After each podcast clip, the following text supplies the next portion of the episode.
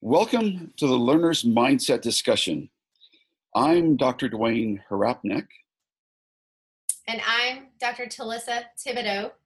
And we're coming to you from across North America. I'm up here in North Vancouver, Canada, and my colleague, Dr. Thibodeaux, is in Southeast Texas near Houston.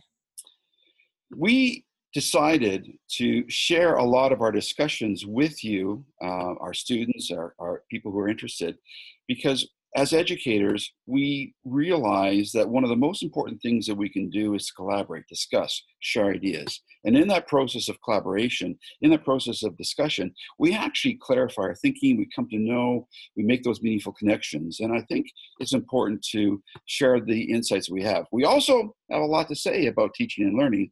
And our goal with the digital learning and leading program that we teach in at Lamar University is to use technology to enhance the learning environment. And so we work tirelessly to do those sorts of things. And we believe that this opportunity to bring you into our almost daily discussions will help you um, in creating your significant learning environments.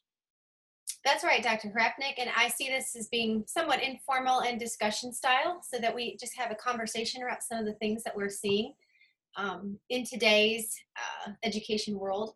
So I'm looking forward to this. I think this will be helpful um, not only for our students, but for our colleagues that we work with and others that are interested in kind of taking on this idea of what a learner's mindset is and how they can use choice, ownership, and voice through authentic learning to set up those significant learning environments. Wonderful. I'm excited. This is going to be a lot of fun. I'm looking forward to uh, continuing the discussions and actually sharing the discussions that you and I have almost on a daily basis. Wonderful.